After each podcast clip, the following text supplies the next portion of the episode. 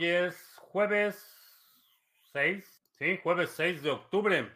Estamos listos para iniciar nuestra transmisión el día de hoy. Eh, si se me oye un poco rara la voz, tuve cita con el dentista y estuvo brutal. Así es que todavía estoy un poco adolorido, pero ya estamos listos para iniciar nuestra transmisión. Vamos a ver si es la primera vez que nos visitas en este canal.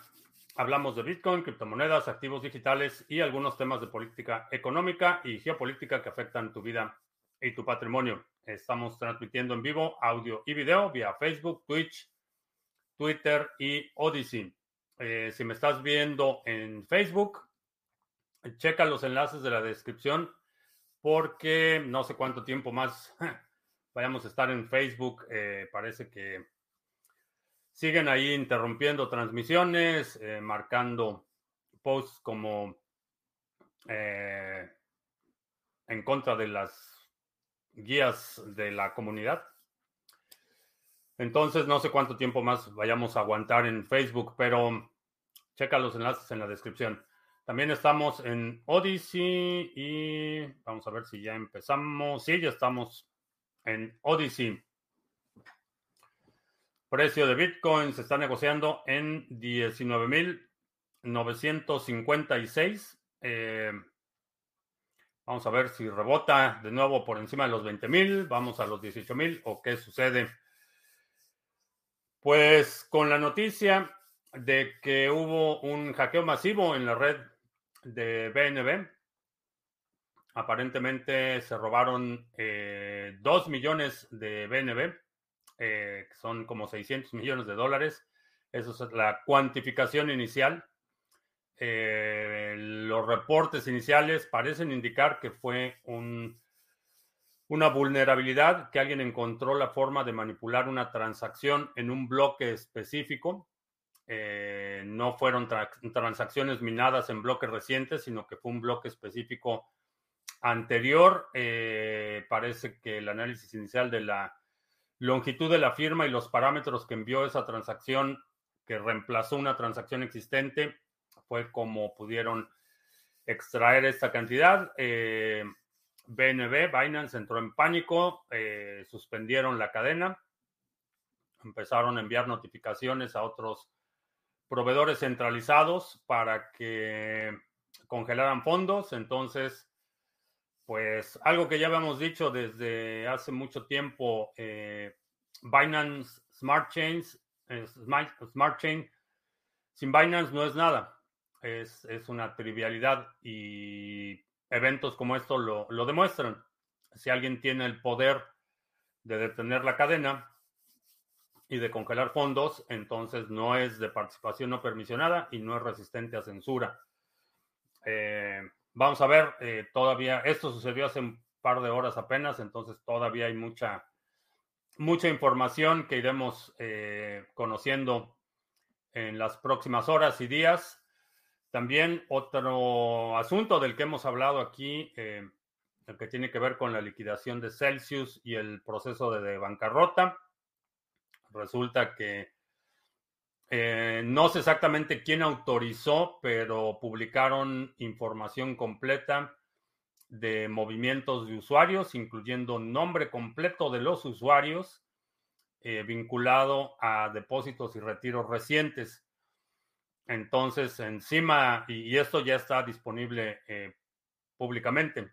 Entonces, encima, encima de robados, doxeados y balconeados ya si tuviste cualquier depósito retiro de Celsius, tu nombre muy posiblemente esté ahí y está vinculado a tus transacciones, es decir, a las direcciones de eh, los activos que estás utilizando. Eh, muy problemático. Por eso creo que hoy más que nunca el tema de la privacidad es un tema crucial y no es algo que se debe desestimar porque toda esta información queda registrada de forma permanente una vez que se filtra esa información. Ya no hay forma de recuperarla, no hay forma de restringirla. Va a haber copias y copias y copias circulando. Eh, asume que actores maliciosos ya tienen copias de esos eh, documentos y que pues vamos a ver una nueva oleada de ataques de phishing y mucha actividad, pero ese es el problema cuando le das tu información a una entidad centralizada, eh, no sabes dónde va a terminar, en manos de quién. La única información que servicios centralizados y gobiernos, para este caso, la única información que no pueden perder o publicar o comprometer es la información que no tienen. nos acercamos un fin de semana de mucha actividad. Uh, Whiskeborg, ¿qué tal? Eh, CryptoCrunch. Buenas madrugadas. Eh, Oscar en Criptos, Jack en la caja. Manuel en Chile. Eh, ¿qué tal? Alex Toshi en Colombiazuela. Pero, ¿por qué entrar en Facebook? Eh, Facebook lo que tiene es que es muy... Tienes acceso a una audiencia más amplia, que es la misma situación con YouTube. Eh, son plataformas en las que no se pueden discutir muchos temas abiertamente, pero también tienes acceso a una audiencia general.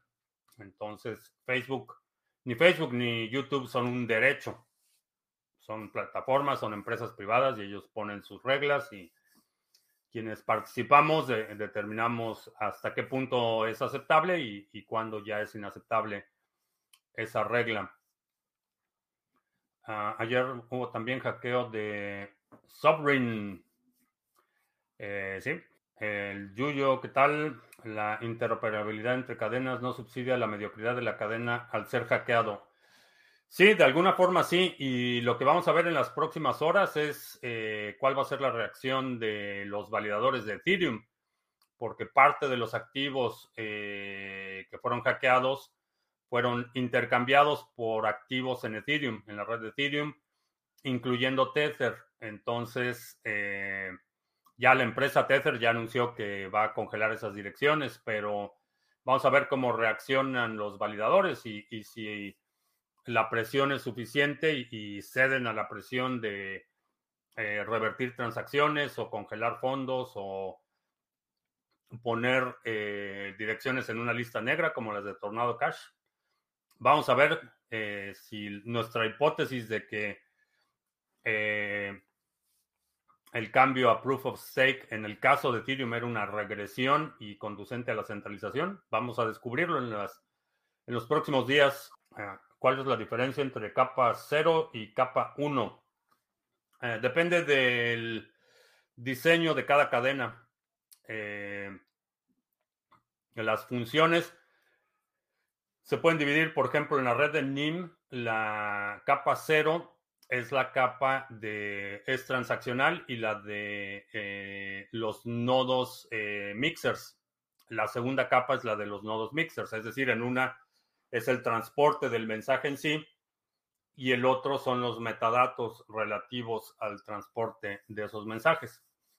En el caso de Bitcoin, por ejemplo, la capa 0 es, eh, son las transacciones on-chain.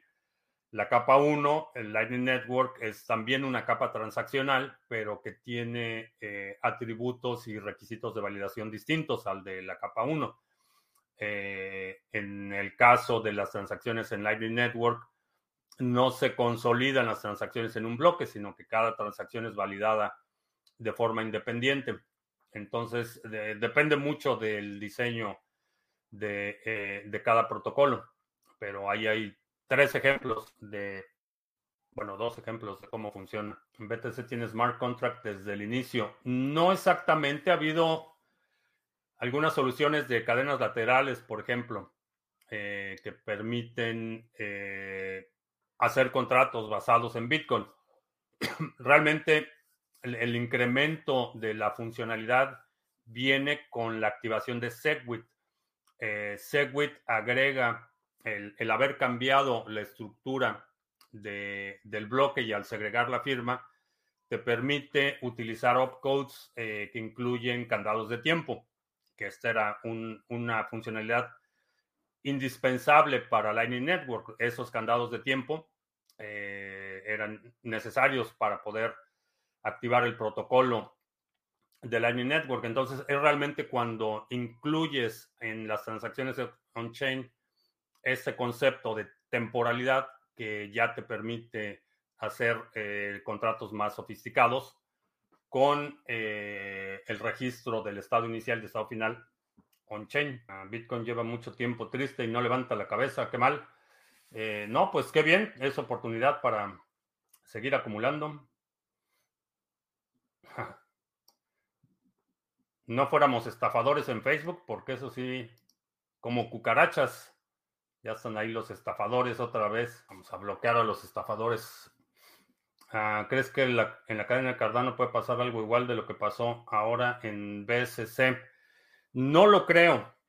Eh, una de las eh, de los aspectos más robustos de Haskell es que es un lenguaje formalmente verificado. Y uno de los principales focos de eh, hackeos, tanto en Ethereum y ahora parece ser que también en BSB, eh, BSC, es que no se validan ni las funciones ni las variables. Si un contrato en Plutus, por ejemplo, no tiene variables inicializadas, no puedes ejecutar ese contrato. Eh, esas variables no inicializadas y esas funciones no verificadas son las que permiten a los atacantes inyectar datos eh, a, esas variables sin que pasen por esa rutina de verificación. Que estoy hablando en, términos muy generales porque cada hackeo tiene sus particularidades, pero en términos generales es eso, que tienes variables que son utilizadas en alguna función y en lugar de que el valor de esa variable venga de la ejecución de funciones previas, se la inyectas directamente a, esa función, entonces manipulas el resultado de la ejecución del contrato. En Haskell eso se puede hacer, pero es muchísimo más complicado porque es formalmente verificado. Es decir, si tienes variables no inicializadas, la inyección de, eh, eh, de datos a una variable no inicializada es muy difícil porque no se ejecuta el contrato eh, eh, si no tienes parámetros iniciales. Es un poco complicado, pero lo veo más difícil. Todo es hackeable y cuando tienes adversarios con el suficiente incentivo y con el suficiente tiempo, cualquier cosa puede ser hackeable. El objetivo es hacerlo tan difícil y tan costoso que necesites un atacante que supera la mayor parte de, la, de los posibles actores maliciosos, que es el caso de Bitcoin. Un ataque a la red de Bitcoin en este momento supera por mucho la capacidad computacional disponible para conducir el ataque. Eh, el incentivo del costo de un ataque en Bitcoin es tan alto que no hay un actor, vaya, ni siquiera una coalición de actores que pudiera disponer de la capacidad computacional necesaria para atacar a la red de Bitcoin. Esto puede cambiar en el futuro, en la medida que Bitcoin se, ve como una mayor amenaza, el incentivo sube, la apuesta sube y vamos a ver ataques más, más complejos. Entonces, eh, para resumir, es posible, pero la posibilidad es más remota porque tienes un entorno de ejecución que es por diseño eh, mucho más seguro que eh, eh, por ejemplo, Solidity o lenguajes no formalmente verificados. Que en Ethereum en uno de sus muchos clones, qué sorpresa, pues no me sorprende. Ah, ¿Qué está pasando con la red de Zcash con las transacciones de spam? No queda muy claro el propósito del ataque. Eh, están enviando eh, miles de transacciones muy pequeñas, están llenando los bloques con muy pocas transacciones y hay una hipótesis circulando que pudiera ser que alguien descubrió un bug que le permite eh, tener como cambio de la transacción cierta cantidad de monedas que no existen, un bug de inflación. Por eso están mandando eh, grandes volúmenes de transacciones, eh, eh, saturando los bloques. Las transacciones son muy grandes, mucho más grandes de lo normal. Y la sospecha es que alguien encontró la forma de enviar una transacción, la transacción se valida y regresa como cambio a una dirección más de lo que se envió. Es un bug de inflación. Hasta este momento es una sospecha, no hay, no hay todavía datos eh, objetivos para poder determinar, pero en términos de explicación o, de, incentivos, eh, realmente no hay ninguna otra explicación eh, que tenga mucho sentido más allá de, saturar o de impedir otras transacciones que, no tendría demasiado sentido porque si cash, honestamente, en términos transaccionales, bastante irrelevante. Guagua Público un día más en Facebook, sí. ¿Y ahora qué harán los estafadores? Pues aquí están.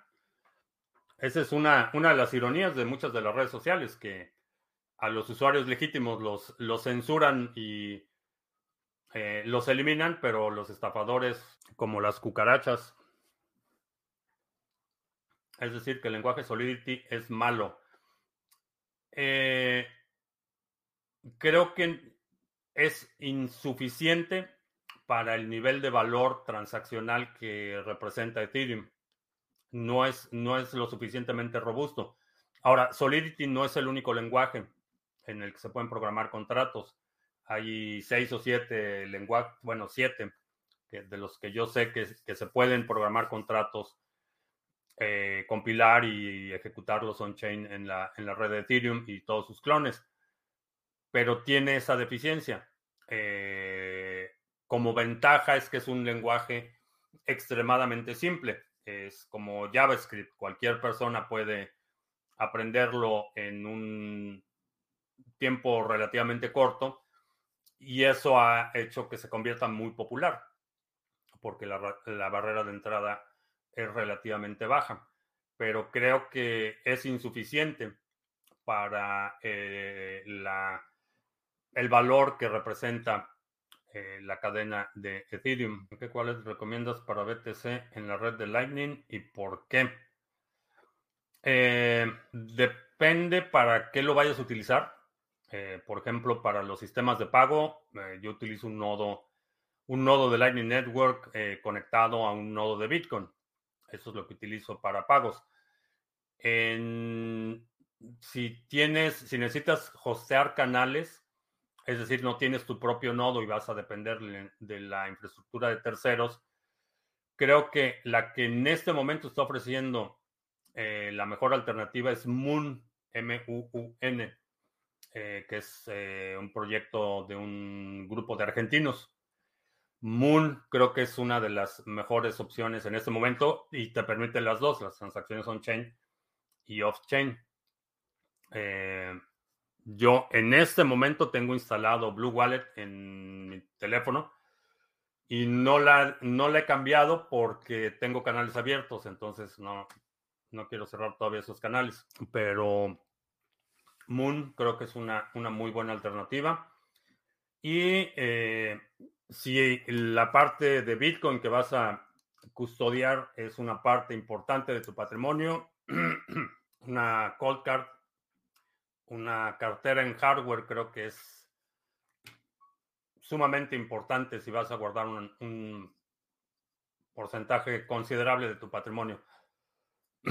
si vas a tener en Bitcoin dinero o una cantidad que puede afectar eh, tu futuro, una cartera en hardware. Eh, si no, digo, si es dinero que a lo mejor pierdes y puedes recuperar con tu siguiente pago de salario, pues no, no pasa nada. Si lo pierdes, pues no te va a gustar, pero no pasa nada. Pero si ya estamos hablando del patrimonio familiar, que puede tener un impacto considerable en el futuro si lo perdieras, creo que una cartera en hardware, eh, hardware sería lo mínimo que recomendaría. Eh, sería más apropiado un sistema multifirmas o algún, una solución un poco más compleja. ¿Cuál fue esa que mostraste ahora? Ah, una cold card Está la Cold Card, está ah, Jade, creo que por aquí tengo una Jade. Mm, ¿Dónde tenía este? Está aquí en mi, archivo de carteras. Esta está nuevecita de paquete. Eh, Jade. Eh, es la es un proyecto bastante interesante de Blockstream eh, porque tienen toda la especificación de los componentes que se necesita si quieres armar tu propia tu, propia wallet. Eh, Ledger, si multiactivos, Ledger funciona bien. Eh, estos, estas dos opciones, la Jade y la Cold Card, son únicamente para Bitcoin. También eh, Trezor, ah, es multiactivos y también la puedes configurar para que eh, con un firmware especial que es solo Bitcoin. Entonces también Trezor es una buena alternativa. Y una, una multifirmas donde puedas, tengas un layer y una de las firmas sea el layer, otra sea a lo mejor una laptop y el otro sea tu teléfono, por ejemplo. Un esquema así sería recomendable si un porcentaje considerable de tu patrimonio va a estar eh, vinculado a Bitcoin. Eh, solo por la inercia es que sigue habiendo tanta demanda de desarrolladores de Solidity. ojalá veamos un giro hacia Plutus. Eh, es un poco una espiral, un, un círculo virtuoso, diría. La cuestión es que hay muchos desarrolladores de Solidity entonces, cuando alguien quiere hacer un proyecto, lo natural es que esos desarrolladores de Solidity recomienden la cadena de Ethereum. Entonces, todo el mundo quiere utilizar la cadena de Ethereum y eso crea más demanda de desarrolladores para Ethereum. Eso es lo que está pasando. Yo estoy haciendo mi parte por formar una generación completa de desarrolladores. Que por cierto, eh, en la noche voy a mandar los correos. Estoy depurando la lista porque parece que algunos no estaban recibiendo notificaciones. Entonces, hoy en la noche depuro la lista de los participantes y envío los correos para la sesión del sábado y domingo. Eh, para el segundo módulo, el segundo nivel de los, la serie de seminarios de desarrollo, desarrollo de contratos inteligentes. Entonces, yo estoy haciendo mi parte. Ah, Ayer hice un hype sobre chatbots. Eh, sí, lo vi y ya lo votamos con la cuenta Vótame. También con la de Criptomonedas TV. Estoy por graduarme en la carrera de Economía y tuve una charla con un compañero respecto a su opinión de Bitcoin. Me impresionó la ignorancia que tiene del tema. Me comentó que Bitcoin no tiene sustento, que es piramidal. Yo solo escuchaba y me reía de sus argumentos. Sí, me acuerdo en, hace, hace, bueno, ya tiene tiempo, como dos años, creo, o probablemente más. Maclero de Maclero TV, eh, también estudiante de economía, eh, estaba platicando con él y me estaba preguntando cómo hacer para educar a los sus compañeros de la carrera de economía en, el tema de Bitcoin. Y es muy simple la pregunta, eh, y eso aplica para cualquier persona. Cuando, cuando te empiezan a dar argumentos así, Simplemente pregúntales cómo funciona el dinero que tienen, eh, cómo funciona el dólar o qué respalda el dólar o qué respalda los euros o qué respaldan los pesos argentinos o qué es lo que respalda su dinero y cómo funciona. Y la mayoría no tienen ni idea. Una vez que entiendes cómo funciona el dinero, la gravitación, la fuerza gravitacional de Bitcoin te va a traer. Entonces, eh, en lo personal, creo que más que tratar de persuadir a la gente de, eh, de usar Bitcoin o, de las ventajas de Bitcoin, eh, en muchas ocasiones es mucho más efectivo sembrar esa duda de si realmente saben cómo funciona el dinero que ganan. Y una vez que, siembras esa semilla, eh, si la semilla germina, es inevitable que lleguen a, Bitcoin. ¿Cuál es la mejor app? wallet de multisig. Hay varias, puedes utilizar Electrum, eh, puedes utilizar Moon, también tiene una, función de multifirmas, eh, Green Wallet. Ah, hay, varias que, tienen la opción. Los Ledger y los tres son los más populares por su facilidad de uso porque salieron antes. Eh, diría que parte por su facilidad de uso y parte porque establecieron una presencia en el sector eh, muy rápido. Hubo otros que salieron al mismo tiempo, por ejemplo, la, ya se me olvidó cómo se llamaba esa cartera, pero por aquí tengo una en mi, en mi librería de carteras. Ah, era, esta, la KipKey. KeepKey salió eh, más o menos un poco después de Ledger y la verdad es que esta nunca, nunca me llamó, vaya, ni me llamó la atención que nunca la abrí. Este, esta KeepKey tenía el problema de que requería que te registraras y estaba enviando datos, a la hora de instalar el software estaba enviando datos que no me gustó, entonces ya ni siquiera ni siquiera terminé de abrirla ni de inicializarla ni nada.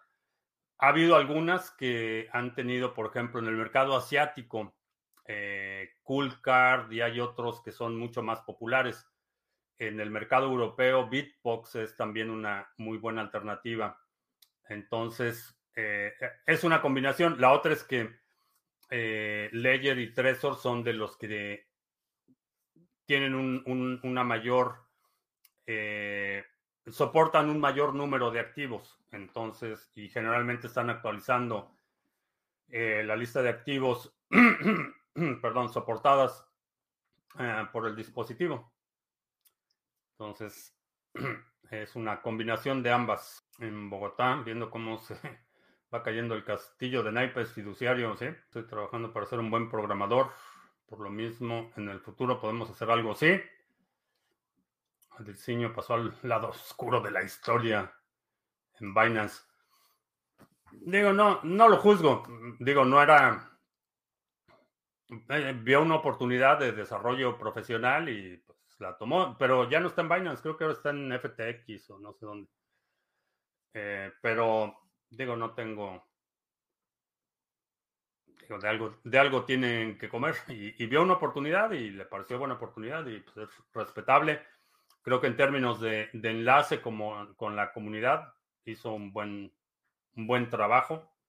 Eh, mi, experiencia con él ha sido siempre muy, muy profesional. Este, no lo juzgo porque no sé cuál sea. En Cosmos, ¿qué lenguaje? No hay un solo lenguaje. En Cosmos hay una serie de APIs y herramientas que se pueden programar prácticamente en cualquier cosa. Entonces la red está pausada. Eh, no sé si ya la despausaron, pero hace una hora antes de iniciar la transmisión, sí. El dólar lo respalda el ejército y el poderío militar de Estados Unidos.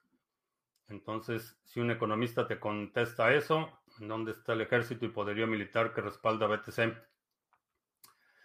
Eh,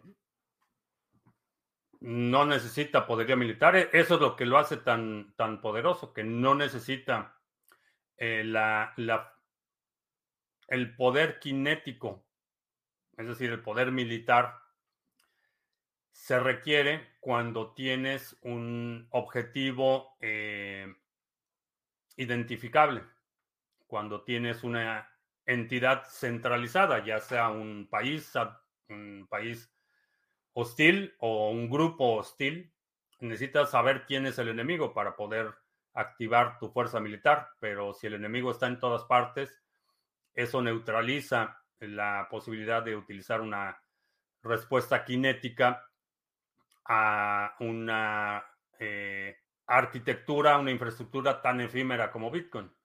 Eh, el ejército no puede, vaya, tendría que destruir todo el planeta. Eh, ejército de Estados Unidos es inútil frente a la amenaza de Bitcoin desde el punto de vista financiero.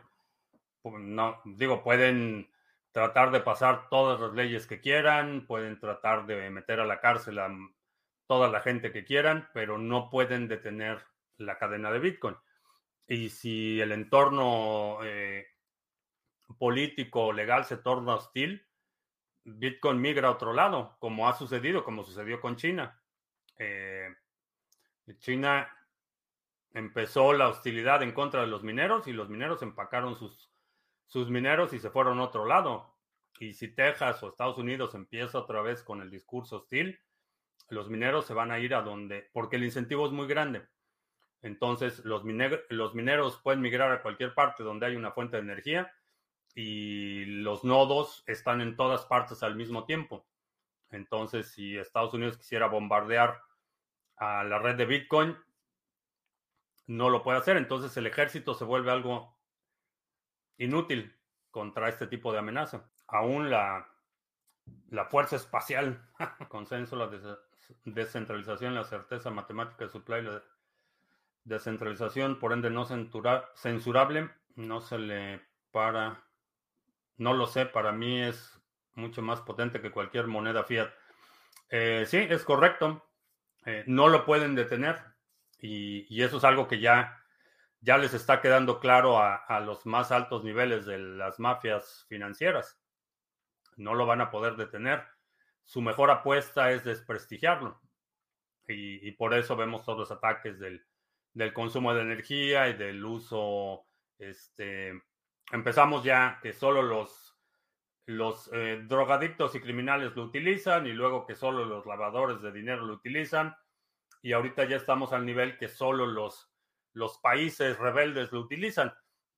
Tan es así que hoy la, la, la comunidad europea anunció nuevas sanciones a Rusia y en en uno de los eh, rubros de, esas sanciones especifica los activos digitales, que hasta antes era un límite de 10 mil y ahorita con esta nueva ronda de sanciones ya son cualquier activo digital propiedad de una entidad o ciudadano ruso eh, debe ser congelado.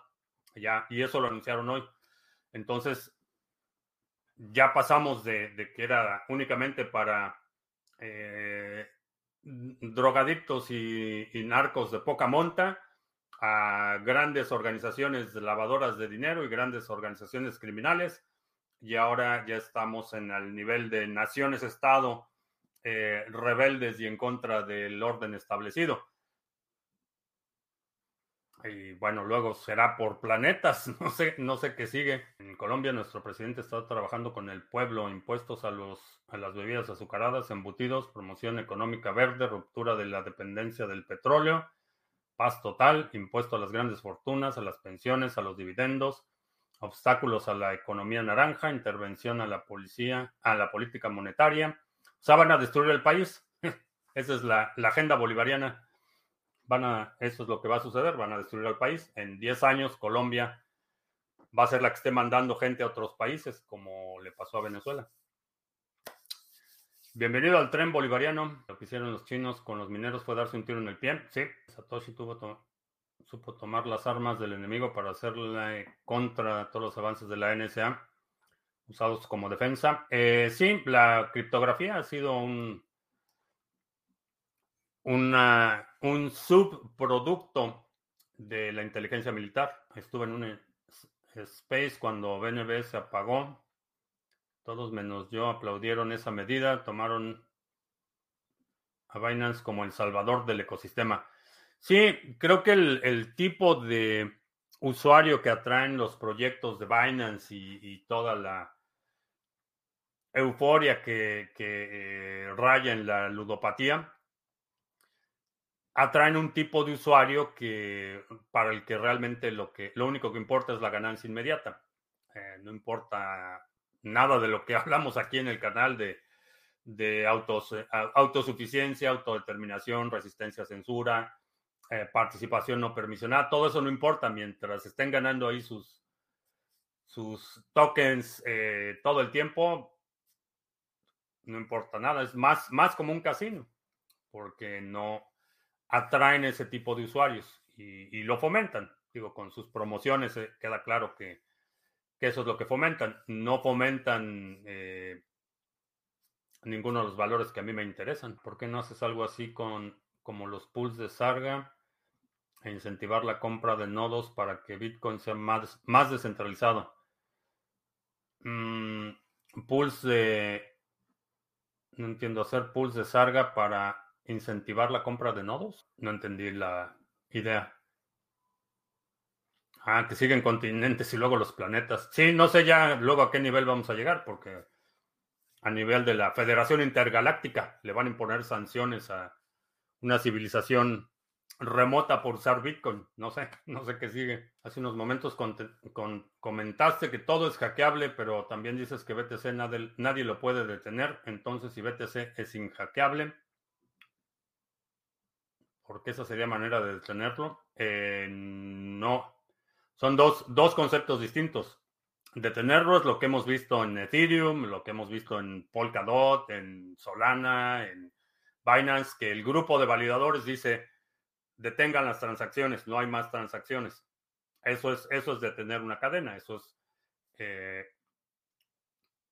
es distinto a hackear, porque el hackeo puede ser eh, una vulnerabilidad, por ejemplo, no un ataque del 51%, por ejemplo.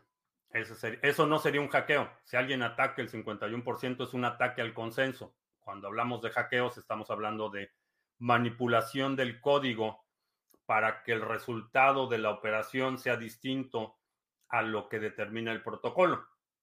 Vamos a definir así un hackeo.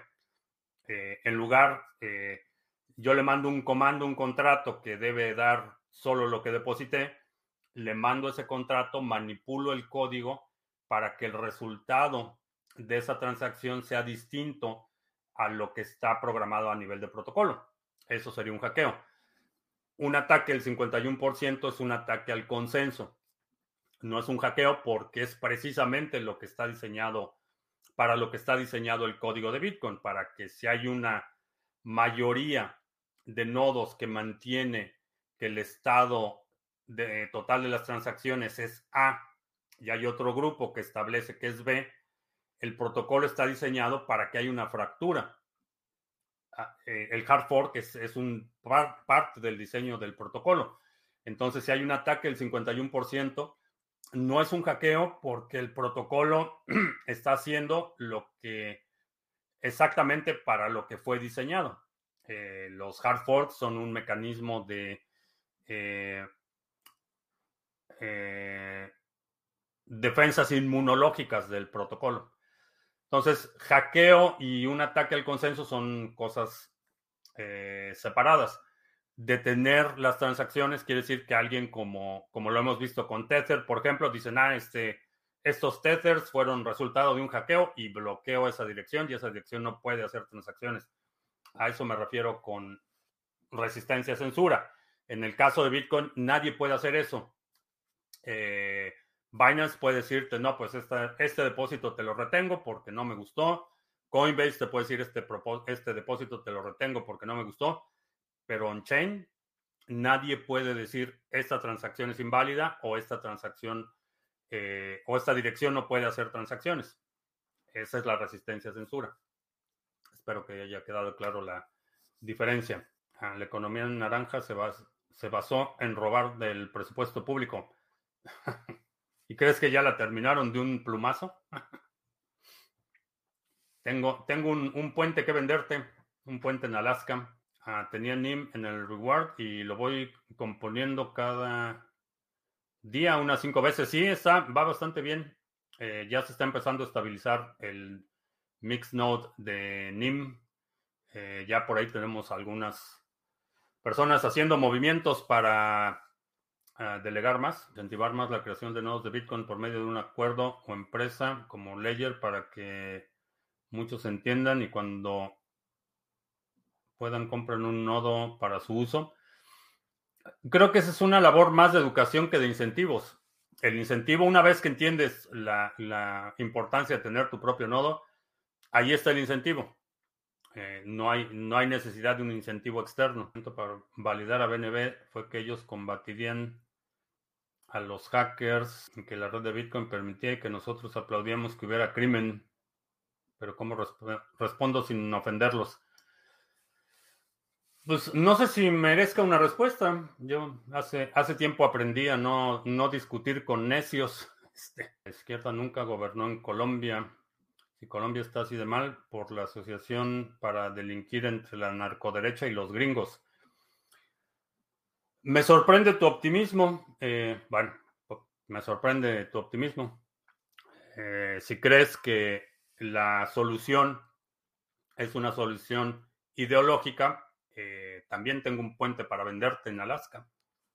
Barato, barato. El presidente de Ucrania llamó Merolico al cacas. Sí, bueno, no, no vi el, el video completo, pero nada más el titular de la respuesta. Pues sí, ahí está su, su gran estadista que hasta estaba creyendo que le iban a dar el premio Nobel de la Paz por su propuesta de paz de Ucrania. Patético payaso. En el espacio no hay resistencia al movimiento, ya en girar algo, este objeto no giraría infinitamente, por ende, energía cinética infinita. Eh, no, la razón por la que los cuerpos astrales giran no es por eh, eh, no es por inercia, es por fuerza gravitacional. Hay fricción en el sentido de que para capturar esa energía necesitas un mecanismo de contacto o necesitas algún mecanismo que pueda capturar esa energía y al introducir cualquier, digo, las leyes universales de la termodinámica para, para transferir una forma de energía a otra vas a tener invariablemente una pérdida. Y si tienes una pérdida y esa pérdida se prolonga, no hay tal cosa como energía infinita. Eh, toda, toda transformación de energía va a requerir o, se traduce en una pérdida de energía. Cuando, por ejemplo, capturas energía solar en un panel y la conviertes en energía eléctrica, ah, tienes una pérdida. Cuando tienes un generador que está, una presa hidroeléctrica, por ejemplo, que está generando energía con la gravedad del agua, eh, tienes una pérdida porque estás convirtiendo una forma de energía a otra. Eh, cuando conviertes energía eléctrica en calor, por ejemplo, tienes una pérdida. Entonces, siempre que conviertes una energía, eh, energía de una forma a otra, ya sea gravitacional en eléctrica o lumínica en eléctrica o eléctrica en en radiación o, calor disipado o eléctrica en luz, eh, etcétera, hay una pérdida de esa energía. Entonces, si proyectas esa pérdida, no hay tal cosa. Tendrías que tener una relación de uno a uno de la fuente de energía original y la fuente de energía convertida. Y eso, hasta el momento, nadie ha encontrado la forma de hacerlo. Y si alguien lo encuentra, eh, tendríamos que revisitar las leyes de la termodinámica. Capaz que te compro el puente de Alaska, pero recuerda que Alaska es de la monarquía inglesa. Eh, no. Alaska es un estado de los Estados Unidos. Y te vendo un puente. Este, mándame un correo a info criptomonedas TV que diga compro puente y te mando las instrucciones para que pagues. No entiendo lo del puente en Alaska. Es como el que vendió la Torre Eiffel, que la vendió tres veces si, te encuentras a alguien tan ingenuo para creer que la carga ideológica es la solución para los problemas eh, históricos de un país, entonces es, quiere decir que estás hablando con alguien lo suficientemente ingenuo como para comprar cualquier cosa. En este caso, un puente en Alaska, o la Torre Eiffel, o el puente de Brooklyn. Creo que también hay un estafador vendió un par de veces el puente de Brooklyn en Nueva York. Era ruso y lo compró Estados Unidos por dos pesetas. Sí, era territorio ruso. Eh, no sé por cuánto fue la compra, pero, pero sí lo compraron así por, por centavos eh, por hectárea. Es una buena empresa para comprar un nodo de Bitcoin. No necesitas comprar un nodo de Bitcoin. Eh, lo que necesitas es una computadora. En esa computadora cargas el software de Bitcoin Core y ese es tu nodo de Bitcoin. No necesitas comprar un nodo. Hay algunas empresas que sí te venden nodos ya preconfigurados o que te venden alguna, pero es más bien novedad. Lo puedes instalar en cualquier computadora que tengas 500, eh, de 500 gigabytes a un terabyte de disco duro. Eh, puedes instalar Bitcoin Core eh, no importa el sistema operativo, hay para Linux, para Windows, para Mac.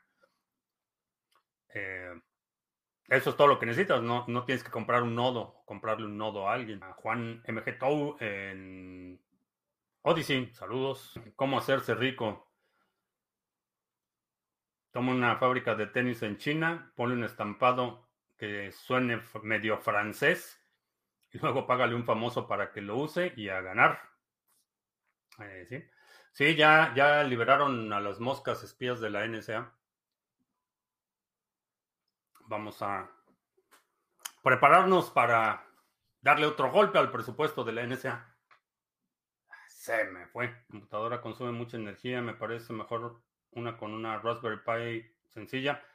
Sí, aunque las Raspberry Pi, eh, aunque consumen poca energía, se han encarecido mucho. Y la otra es que, pues no sé si la vais a encontrar porque están produciendo a todo lo que dan y no, no, no se dan abasto para mantener inventario. Entonces, chécalo primero porque a lo mejor el costo que vas a pagar por una Raspberry Pi, puedes conseguir una computadora este, mucho más barata y que no consuma tanto. Raspberry Pi están en 200 dólares, 200 euros.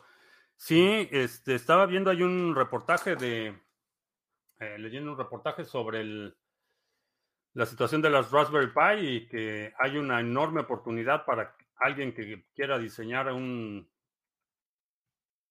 dispositivo similar porque simplemente no se dan abasto. abasto. Raspberry hay 4, 275 dólares en Amazon.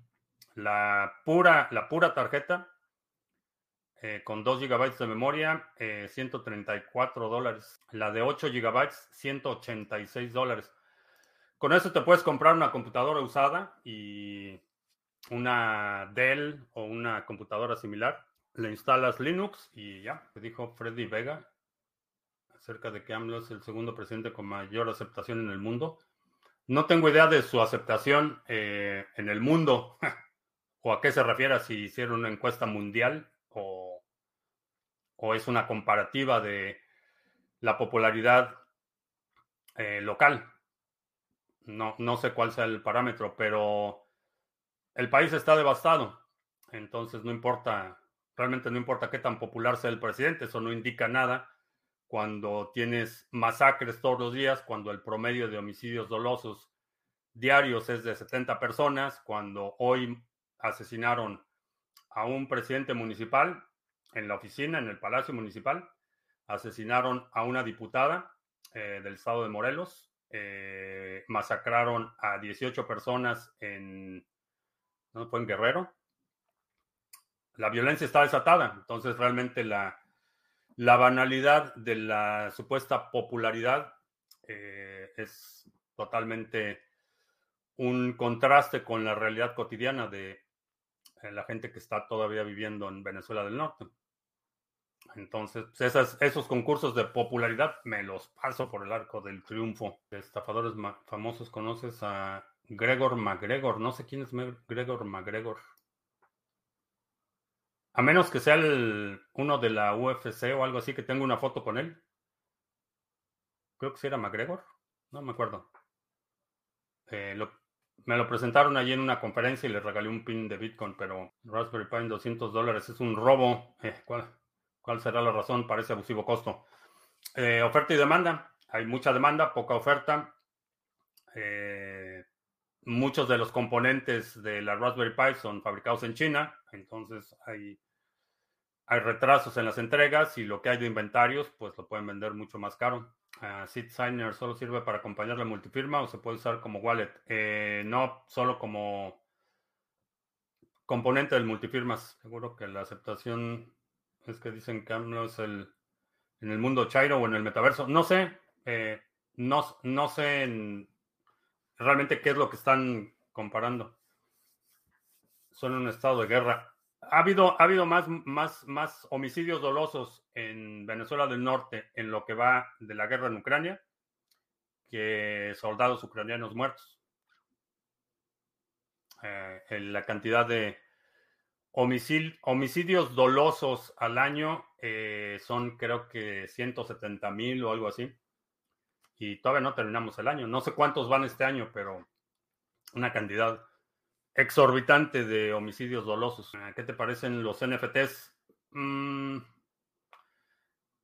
no es un mercado en el que me haya involucrado mucho porque no entiendo los fundamentales de la apreciación artística, que, vaya, toda la hipérbole y la euforia ha sido alrededor de los, de los monos aburridos y miles de variables y variaciones.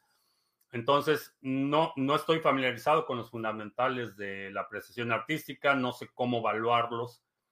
Entonces, eh, me he mantenido al margen. Los NFTs me han interesado para eh, más en el tema de los, en el entorno de los videojuegos, como un valor complementario a una actividad en un universo definido. Creo que en ese contexto los NFTs tienen una, eh, un potencial que todavía no hemos ni siquiera explorado la superficie. Los monos aburridos y los JPGs y todo eso, la verdad es que no, no me he involucrado, no me llama mucho la atención, no creo que tenga mucha consecuencia y creo que a menos que estés muy conectado con la publicación inicial o con el lanzamiento, si no llegas muy temprano, muy probablemente vas a terminar perdiendo dinero. Es que México está peor que Colombia en los 80. Eh, sí, aparte de las armas, ¿es algún deporte de toda la vida? Eh, sí, la bicicleta. Ahora todos son expertos en arte. Sí, no, no, no entiendo cuáles son los, los parámetros de evaluación o, qué es lo que determina el valor comparado de una cosa con otra. Y mucho de lo que vi fue eh, básicamente iteraciones donde tienes cuatro elementos básicos o cinco elementos básicos y generas docenas de iteraciones de esos elementos básicos. Entonces, no le veo mucho el mérito, el atractivo y procuro no meterme en negocios que no entiendo. He visto verdaderas fortunas, y, estoy hablando literalmente fortunas generacionales perdidas porque la gente se mete en negocios que no entiende. ¿Qué funciona si una watchtower? Eh, depende en qué contexto. Estás hablando de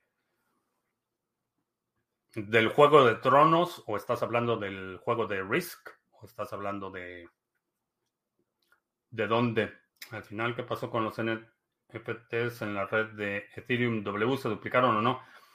Sí se duplican, porque es una firma criptográfica que está almacenada on-chain. Entonces, las dos cadenas tienen esa, esa firma. Entonces, la respuesta es sí, sí se duplicaron. Ahora, si hay un mercado secundario para los Ethereum W, eso sí no lo sé. Pues por recuerdo que hubo una temporada en la cual los narcos estaban sueltos, cortando cabezas. ¿Cómo se controló eso? Pues no se controló.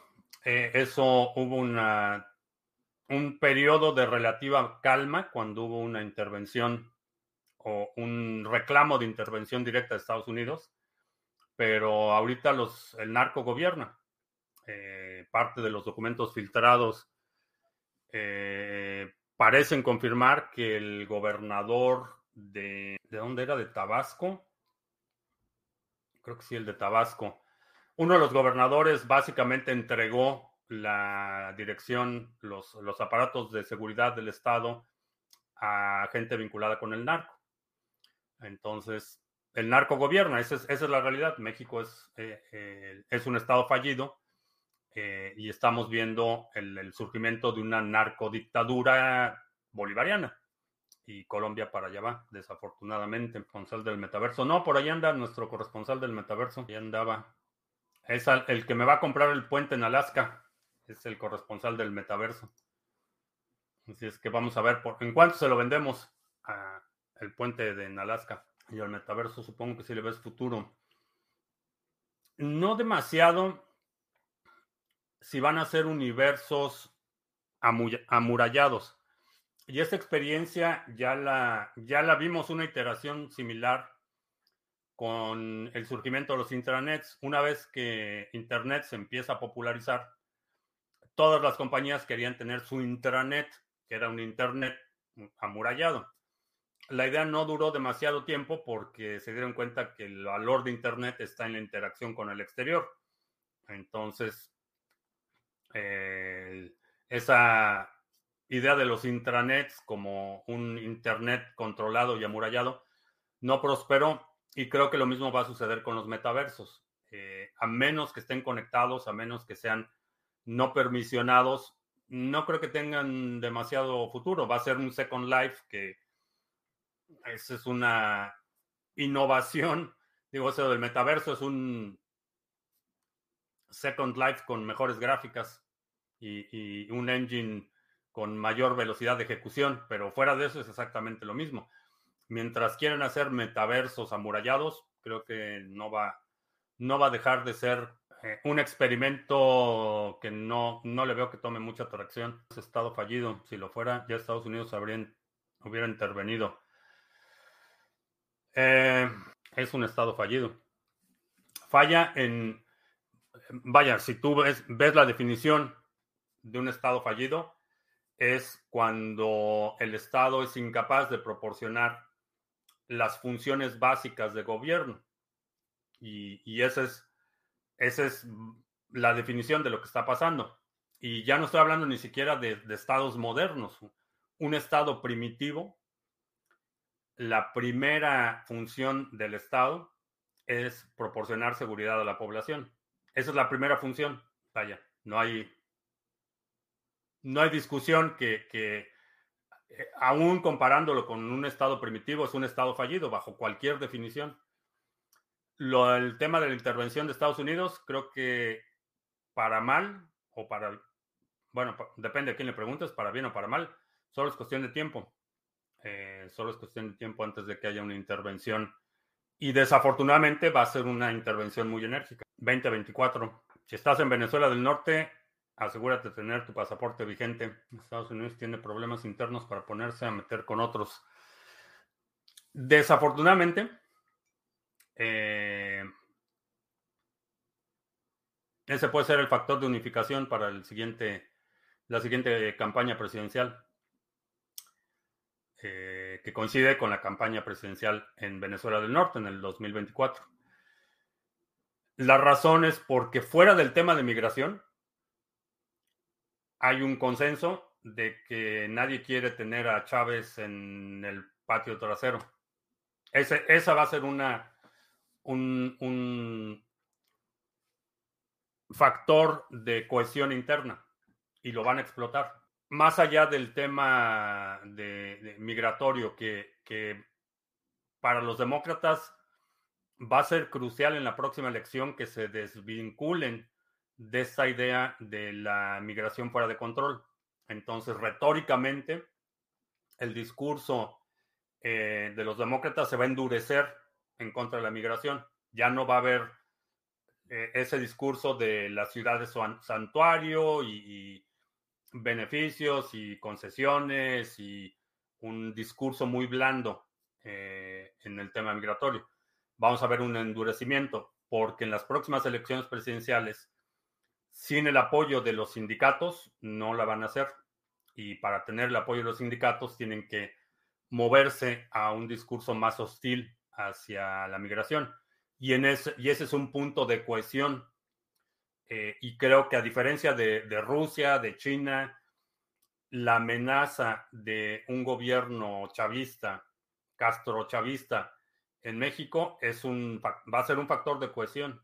Eh, entonces, no solo esperaría eh, después del 2024 una eh, intervención de Estados Unidos, sino una intervención muy enérgica. No estoy hablando de una invasión, no estoy hablando de, movimiento de tropas, ni mucho menos, pero una intervención muy enérgica para evitar que se perpetúe el modelo castrochavista en la frontera sur.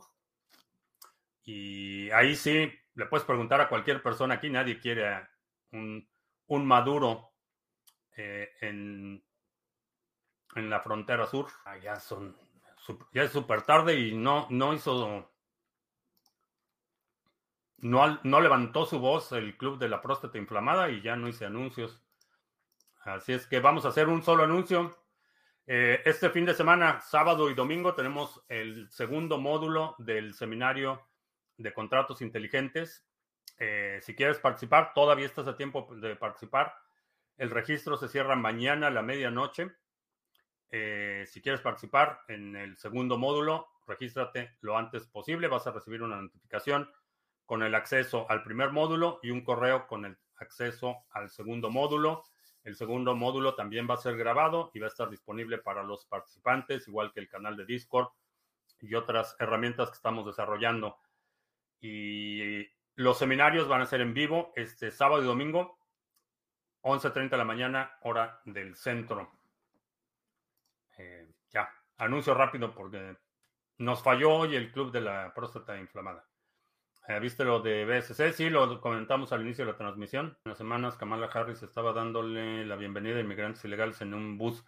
No son inmigrantes ilegales, eh, son gente que está buscando asilo, que es perfectamente legal, eh, que es parte de la, de la retórica que han utilizado los republicanos, particularmente con el asunto de Martha's Vineyard y todo eso es gente que está buscando asilo, que es distinto al que es un migrante económico.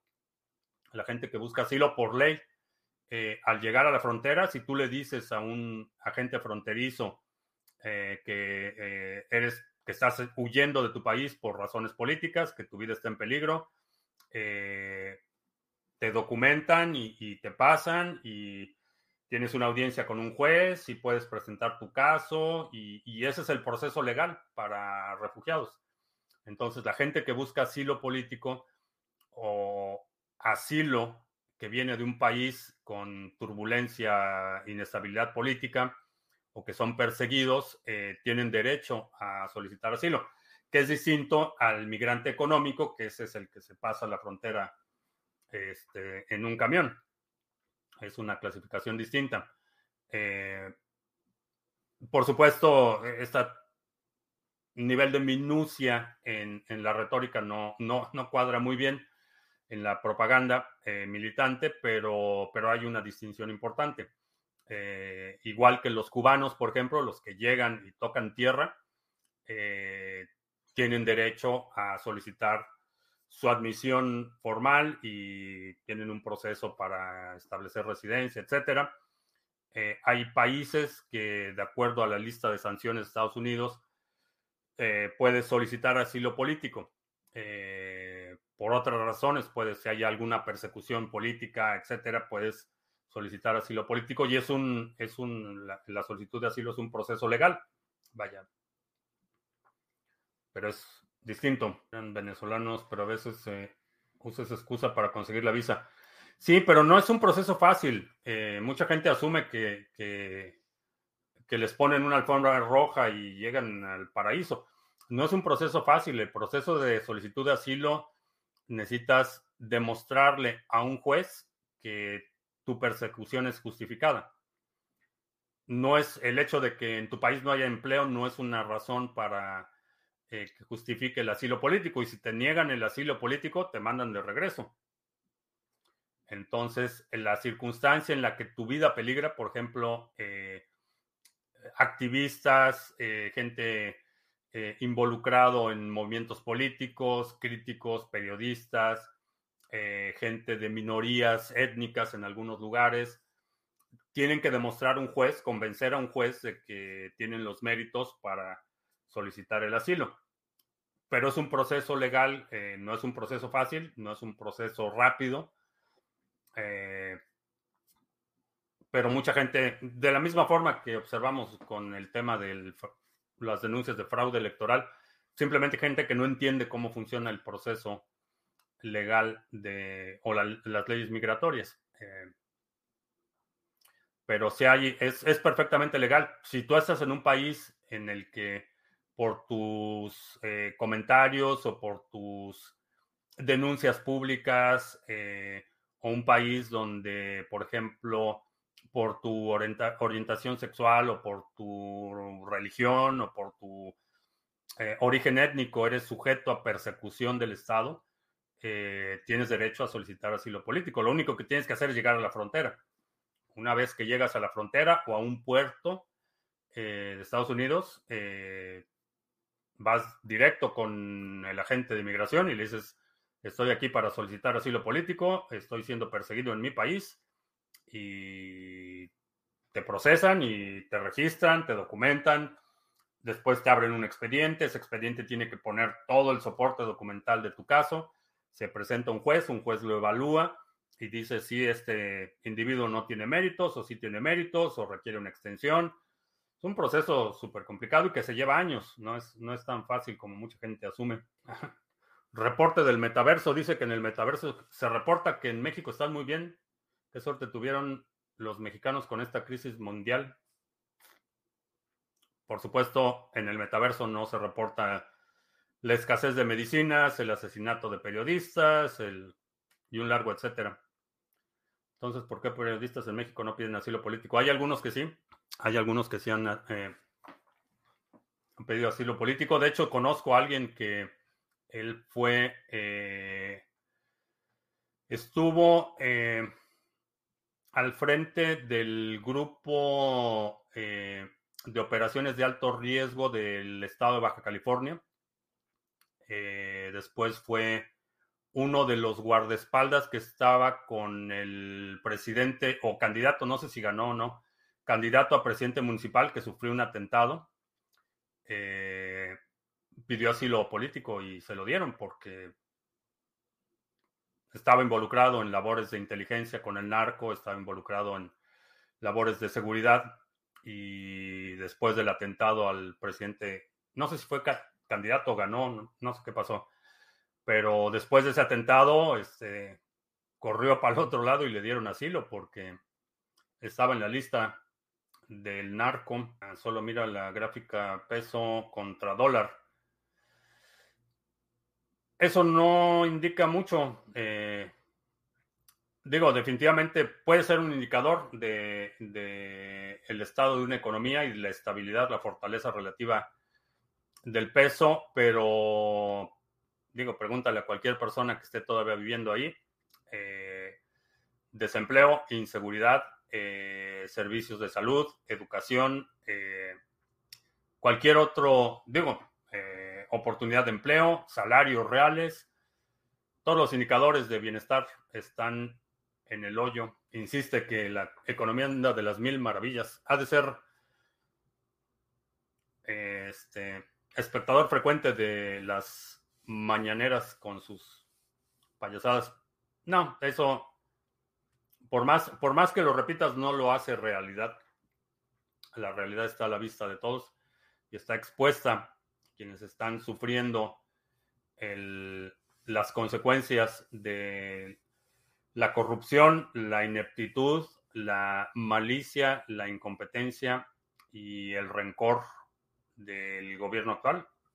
Están no coincidirán con tu perspectiva metaversica. Invito a Chihuahua para que veas, Fifario. Ya, ya le ofrecieron, le ofrecieron hasta casa en Venezuela, porque dice que en Venezuela todo es gratis y que te dan gasolina gratis y el internet es gratis y que es el, el paraíso terrenal. Ya le ofrecieron una casa en Venezuela donde quedarse y los bolivarianos de Starbucks. El problema es que los estados de México son manejados por la derecha mexicana. Sí, como Guerrero, Guerrero, Michoacán, sí, la derecha. Los únicos estados que han podido mantener medianamente su calidad de vida son los estados manejados por, por el Partido Conservador. Eh, el Bajío, particularmente, relativa, relativa calma comparado con el resto del país, están bastante bien. Eh, pero pues, Michoacán, Guerrero, Oaxaca, Exacto, esos son, ese es el problema. bueno, pues con eso terminamos. Te recuerdo que estamos en vivo lunes, miércoles y viernes, 2 de la tarde, martes, jueves, 7 de la noche. Si no te has suscrito al canal, suscríbete, dale like, share, todo eso. Los domingos publicamos nuestro resumen semanal. Si hay algún segmento de la transmisión de hoy que quieras sugerir para nuestro próximo resumen semanal, deja un comentario aquí abajo con la marca de tiempo para considerarlo. Y te recuerdo que quedan pocas horas, bueno, un día para que te registres si quieres participar en vivo en el segundo módulo de nuestro, nuestra serie de seminarios de contratos inteligentes.